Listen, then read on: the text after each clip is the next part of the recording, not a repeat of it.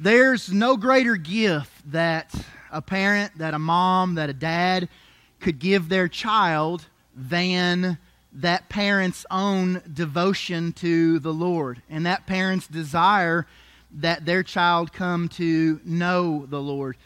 The practice of dedicating babies to the Lord is a practice that finds root in the Word of God. We know that during Jesus' ministry that moms and dads brought their babies to Jesus to have him lay his hands upon them and bless them while the disciples rebuked uh, this movement uh, jesus uh, rebuked the disciples and in a sense said knock it off guys. Allow the babies to come to me for they are a part of the kingdom of God.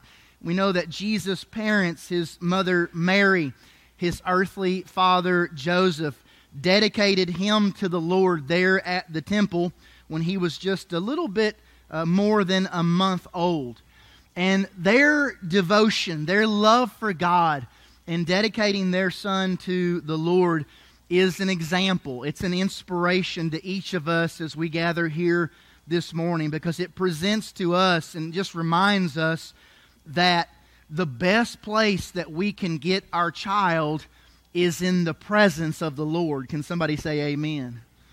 It reminds us that the greatest gift that we could give our child is the passionate desire to put them in all the right places so that in God's time they may come to know the Lord. And this morning we're going to be looking at that passage where Jesus' parents dedicated him to the Lord. Uh, we're going to be looking this morning through the example of Mary, and we're going to be looking through the example of Joseph, that they were imperfect parents who were committed to following a perfect God. They were imperfect parents, but they were committed to following a perfect God. And no parent is perfect. Can all the parents say amen? Yeah, no parent is perfect. No father, no mother is perfect. But our errors in life or our errors in parenting can certainly be minimized when we as imperfect people will commit to following in the footsteps of a perfect God. If you have a Bible with you this morning, turn with me, if you would, to the Gospel of Luke, chapter 2. The Gospel of Luke, chapter 2. In the Gospel of Luke, chapter 2, we, we see a very familiar passage in verses 1 up through 20. This is the birth of Christ. It's a Christmas narrative. We tend to read this, study this, proclaim this during Christmas time. But so many times we we leave off at verse 20 of this passage and we don't go further. And this morning we're going to go further. Our text this morning is going to be Luke chapter 2 and verses 21 through 24 as each of us just commit to being the role model that God wants us to be in the lives of the little ones who are looking up to us. Luke chapter 2 and verse 21. The Bible says, this is after Jesus' birth, the Bible says that on the eighth day, when it was time to circumcise the child, he was named Jesus, the name the angel had given him before he was conceived. When the time came for the purification rites required by the law of Moses, Joseph and Mary took him to Jerusalem to present him to the Lord as it is written in the law of the Lord, every firstborn male is to be consecrated to the Lord, and to offer a sacrifice in keeping with what is said in the law of the Lord a pair of doves or two young pigeons. Now, Church, in the next few moments that we have this morning, we are going to, again, hopefully be inspired by the example of Mary and Joseph in their love for their son in their love for the Lord. Mary and Joseph are incredible examples, again, of imperfect parents who, even from a very, very young age in Jesus' life as a baby, wanted to raise him in the Lord, wanted to make sure that, that they did everything they could to, to put him in the presence of his Father.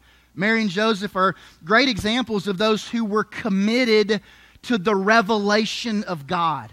They were committed to the will of God. They were committed to the Word of God. If you'll look with me in your Bible or on the screen, in verse 21, we see that Jesus' parents obeyed the law, first of all, by having their child circumcised when he was eight days old. Now, this was the sign and the seal of the covenant that God had made with Abraham. And it was required of every Jewish male who wanted to practice the faith. Every Jewish boy was circumcised and named on the eighth day after birth, according to Leviticus chapter 12. The circumcision symbolized the Jews' separation from the Gentiles, from the world, and their unique relationship with God. And Joseph and Mary say, We want to follow the law of God as it's been revealed to us in the Word of God. They were obedient in the name that they gave Jesus. Look with me in verse 21. In verse 21, we see that he was named Jesus, which means Jehovah is salvation. This is the name that the angel in Matthew chapter 1 uh, told Joseph. Mary, it was revealed that his name would be Jesus. These ceremonies that they participated in here, the dedication of Christ, the purification of a new mother. Look at verse 22. We see this was required by the law of Moses. And this purification ceremony would cleanse the woman who had given birth so that she could then enter the temple again in worship. The Word of God pres- prescribed 40 days of that rite after the birth of a male and a little bit longer after the birth of a female. Later on, we see that Jesus is dedicated to the Lord as the firstborn male in the family. And we're going to look at that a little bit further in detail here in a moment. But what I want you to see, church, is the devotion of Mary and Joseph. That they, they didn't say, well, our, our child is really way too young to, to get the importance of the temple. They're way too young to understand the Word of God. They're way too young for us to feel like they've got to be in the presence of the Lord. The Word of God called parents to get their child, to get their baby in the presence of the Lord at a very young age. And Mary and Joseph did that. And they were an incredible example. They were an incredible influence of imperfect parents who were surrendered to a perfect God, who wanted to be devoted to the Word of God and raise their child in the Word of God from a very young age when it comes to the influence that godly parents have on their children's life, there's nothing else that comes close. Studies after study after study shows that a, a, mother or a father that's living out their faith in the home, even if they're imperfect, which we're all going to be, can have a dramatic impact on their child. Mothers today, we want to thank you for the impact that you've made upon our spiritual life, for the godly influence you've been as you submitted yourself and surrendered yourself to the Word of God. Thankful for all the many things mothers have taught us. Somebody has come up with a list of all of the things that mothers have taught us over the years. It's amazing when you think about it all the many different things that mothers have taught us. Uh, a number of sayings of mothers was put together and compiled years ago, and some of these may be fami- you may be familiar with. In fact, how many of you, by raise of hands, had a mother that said things to you when you were a child that when you think about today, you just kind of chuckle? Let me see your hands if you kind of chuckle at things your mother. I know, I know, yeah, I see some of you laughing and maybe maybe poking a mother while you're at it. Especially mother, my my mother's generation, and then above that had some incredible sayings that taught us a, a, whole lot about a whole lot of things, and somebody's compiled some of these things. You tell me if you've ever heard some of these before. Uh, mothers taught us about religion. about prayer. You better pray that comes out of the carpet. Mothers taught us about time travel. If you don't straighten up, I'll knock you into the middle of next week. Mothers teach us about contradictions. Close your mouth and eat your dinner. Mothers teach us about perseverance. You're going to sit there until you eat every last piece of that broccoli or green beans, or you fill in the blanks, right? Mothers taught us about weather. Looks like a tornado swept through your room, son.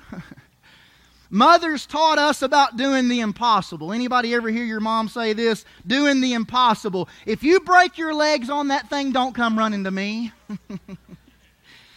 My mother taught me reason because I said so. Amen.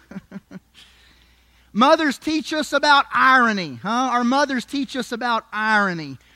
You keep crying and I'll give you something to cry about, huh? How many of you heard that growing up, huh? Mothers taught us about the circle of life. I brought you into this world and I can take you out. Yeah. Uh, mothers, finally, mothers taught us about wisdom. When you get to be my age, all of this will make sense to you. Thank God for our mothers. Someone has said that mothers write on the hearts of their children what the cruel, cold world cannot erase. Abraham Lincoln said that as an adult, he could still hear his mother's prayers. He could still hear his mother reading the word of God to him in his heart and in his mind, even when he was a grown man. Mothers, we thank God for you. Parents who love the Lord, who live, although imperfect, who live for the Lord in the home. We thank you for what you're teaching us. Thank you for the influence you've had on our life. Mary and Joseph lived an example. They inspire us today of imperfect parents who were following a perfect God and getting Jesus into the presence of his Father even at a very early age. I want you to notice something else about Mary and Joseph that's inspiring this morning, and that is Mary and Joseph are an incredible example of parents who surrendered their child into the hands of the Lord. The dedication ceremony that we see here in this passage has an interesting history. We learn from the book of Numbers that because God spared the firstborn of Israel in the exodus out of Egypt, that he claimed every firstborn male in Israel's family as belonging especially to himself. Even after the Levites, who took the place of service among all firstborn males, it still appears that the dedication of the firstborn male was considered special in God's eyes. And that's what Mary and Joseph are doing here with Jesus. He is dedicated to the Lord. And part of the dedication ceremony was that parents would offer their child to God. They would say, God, our child is yours.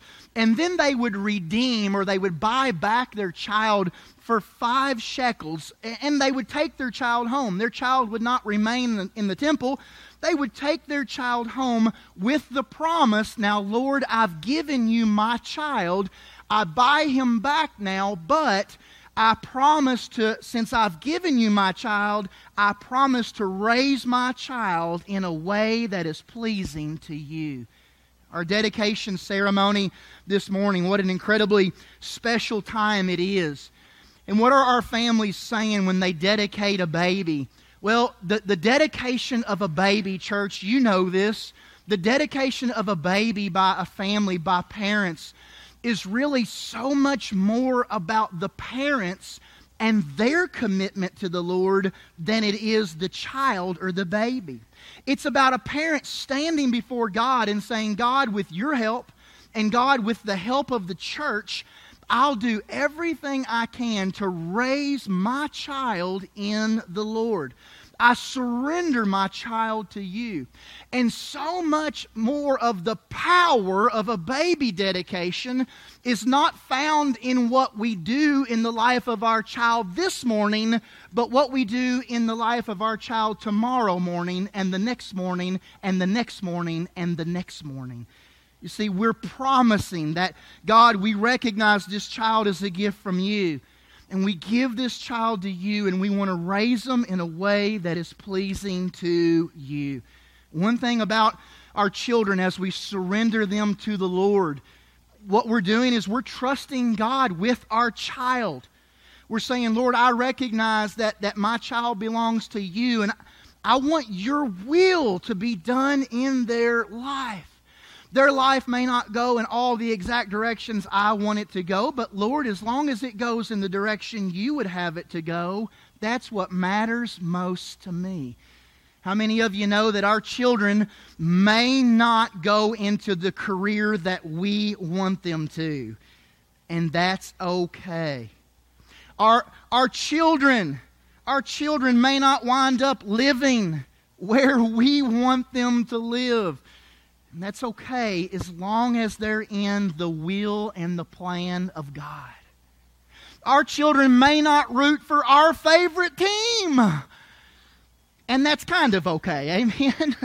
that's kind of okay. But as long as my child is in the will of God, I surrender them to God, and all that matters is that they know the Lord and they're in His plan for their life. Our kids don't always do what we want them to do. Uh, here's a great example, one that you've heard me share before, but it's certainly one of those illustrations I think bears repeating. It's about a mother who was riding down the road with her preschool daughter, her four year old daughter, and mom was a medical doctor, and she just so wanted her little girl to follow in her footsteps and be a medical doctor as well. Or they were on the way to preschool one day, and mom had left her stethoscope in the back seat, and her little girl had picked it up, and she was playing with that stethoscope and she picked the earpiece up to her ears and she picked up the instrument that you, you put on your heart and she raised that up to her mouth and mom is looking in that rearview mirror and seeing all this going on and she says to her heart be still my heart my daughter wants to be a medical doctor just like me. And in that moment she heard with that instrument up to her daughter's mouth her daughter say welcome to mcdonald's. Can i take your order? Church, surrendering our child to the Lord means that we trust God with our child. And in so many ways, our child may not go exactly where we want them to go in life. But as long, again, can I say this again? As long as they're in the will of God, as long as they know the Lord, as long as they're following the Lord, it's okay.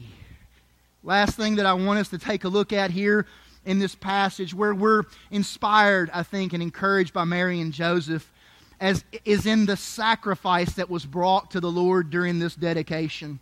One of the things that we see, if you'll look in your Bible here, as they come to dedicate the Lord, verse 24, we see that they offer a sacrifice in keeping with what is said in the law of the Lord a pair of doves or two young pigeons. So, so what they brought that, that's what they brought was that option.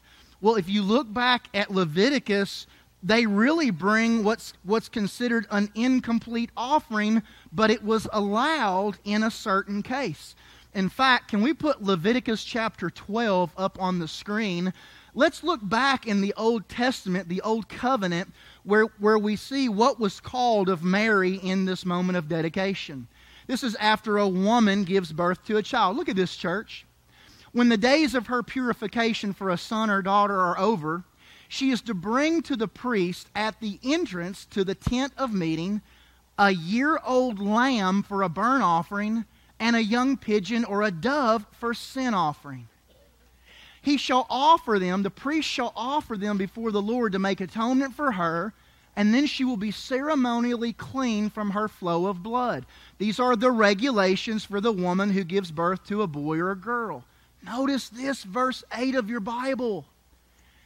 But if she cannot afford a lamb, if she cannot afford a lamb, she is to bring two doves or two young pigeons, one for a burnt offering and the other for a sin offering. In this way, the priest will make atonement for her and she will be clean. Church, are you putting the pieces together? about the kind of home that Jesus grew up in? He grew up in a middle class to poor family because Mary was not even able to afford a lamb to bring into this ceremony. Many Bible commentators point out the fact that this shows that Mary and Joseph were of a middle class to poor family. I like what some preachers point out and what some commentators point out. Isn't it precious? Isn't it powerful this morning, church, that the mother and father who were not wealthy enough to be able to buy a lamb still found a way to bring a lamb to that ceremony? For it was John the Baptist who said of Jesus when he met him and introduced him in his uh, public ministry Behold, here is Jesus, the Lamb of God who takes away the sin of the world. When it came time for God to enter into the world, think about this.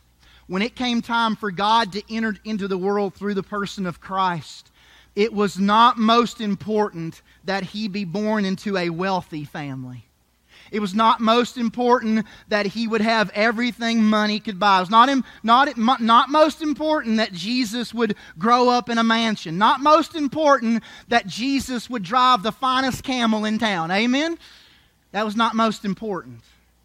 What was most important when God says, I'm going to visit the world, is this that he was given to an earthly set of godly parents who love the Lord and love their child. And that is still the greatest gift you can give your child. There are many gifts that we just won't be able to give our child we certainly can't give our child the gift of being a perfect parent. Can every parent say amen again? Can't give my child the, the gift of being a, a perfect parent. I'm not going to be able to give my children everything that money can buy.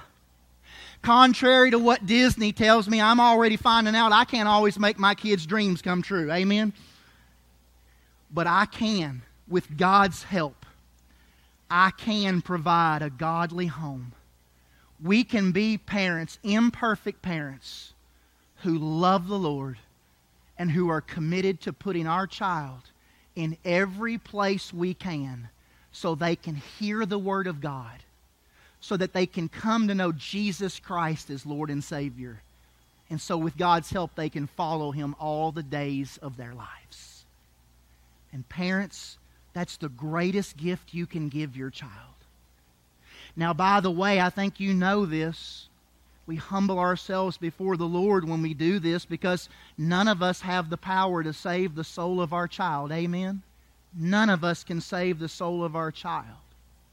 But we pray and we plead and we ask the Lord, God, as I, as I commit to bringing my child into your presence, Lord, as I, as I commit to doing the best I can to, to get my child in the presence of Jesus, Lord, with your with your power and with your might in salvation. Lord, I, I just humbly ask, save my child because I know that's the most important gift that my child can receive. And parents, that needs to be our greatest passion for our child, is that they know the Lord. My, my greatest desire for my children is that they know the Lord. it's, it's more important than any it's more important than anything else. I'm not saying other things aren't important. I'm just saying that, that my child come to know the Lord and that I'm doing all I can in an earthly sense to help my child come to know the Lord. It's the greatest gift that I can give my child. Eternity. Eternity is a word we ought to place alongside the rearing of our children. Eternity. We're preparing them for eternity. We're helping them to live for eternity here on earth and it's much more important than, than even their, their career or their education or, or that they get that sports scholarship. And, and I tell you what breaks my heart, and I'm not, I'm not against sports. I played sports all of my life. Every one of my kids are involved in some sports. But what breaks my heart as a pastor in America is to see how wildly popular kids sports are in our world while church attendance continues to decline. And I'm not preaching against sports. I love sports The game of basketball uh, was, was my life for so long. But how many of you know, those of you that are a little bit up in years, how many of you know that basketball is just not as good to you as it used to be as you start to get older? Can I get an amen in the house this morning? And at my age, my, my, my friends, my knees and my back, I, basketball doesn't mean much to me anymore, but Jesus means all the world to me. And we want to make sure that we do all that we can to make sure our greatest passion in our child's life is that we do everything we can to put them in all the right places where they may come to know the Lord as their personal Lord and Savior. That's the greatest gift that we could give our children. Tell you, Jesus had incredible, as we close, Jesus had incredible parents. Mary, I love these words in John chapter 19. Mary was with Jesus and by Jesus' side all the way to the end. I, I love John 19 and 25. It simply says this Near the cross of Jesus stood his mother. Don't you love that, church? John chapter 19 and 25. Near the cross of Jesus stood his mother. Mothers, we thank you. Thank you for your commitment to the Lord. We thank you for your love. We thank you for all your many sacrifices and for the influence that you've had upon our lives. Would you give our mothers a hand clap of appreciation again today?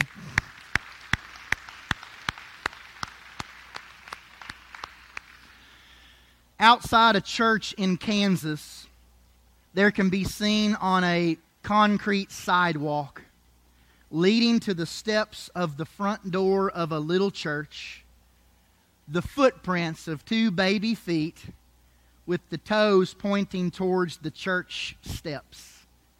The story is that 20 years ago, when the sidewalk was being laid, a single mother who was just given it all she had to raise her children in Christ asked for permission to stand her baby boy on the wet cement and make footprints leading into the church. Well, the permission was granted from the church leadership, and those footprints are plainly seen today, leading forward and towards the steps and, and into the church. A testament to a mother's love and spiritual devotion. A woman who simply wanted to get her child's feet pointed in the right direction right off the bat. What a beautiful picture for us this morning. We thank God for our mothers.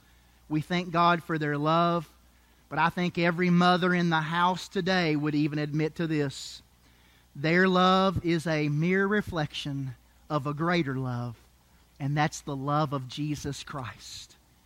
For the Bible teaches that God so loved the world that he gave his one and only Son, that whoever believes in him should not perish, but have everlasting life. Our greatest desire for you today is that you know that love. The love of God for you demonstrated on Calvary's cross and his power through the empty tomb and the resurrection. And what a great day today to be the day of salvation in your life if you don't know the Lord as your personal Lord and Savior. You might be the answer to a mama's prayer this morning that's been praying for you to come to know the Lord for a long, long time. Let's pray. God, we thank you so much for this time to be together and to get into your word, to celebrate our mothers, to dedicate these children.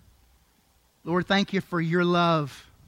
Lord, thank you so much that you've demonstrated your love through Calvary's cross. Lord, thank you that we can be forgiven of sins. Know you're our Savior and our Lord. Know that heaven is our home through believing and trusting in Christ. Lord, I ask that you'd call the lost to you this morning, the cold in their faith. May this be a day of recommitment, a day of rededication of their faith. Lord, we thank you for the love of our mothers, and yet we realize that they are and would admit they're a mere reflection of the greatest love this world's ever known, and that's the love of Christ. Lord, bless our time of invitation now. move upon hearts, bring us to the point of faith. And it's in Jesus' name we pray. And all God's people said,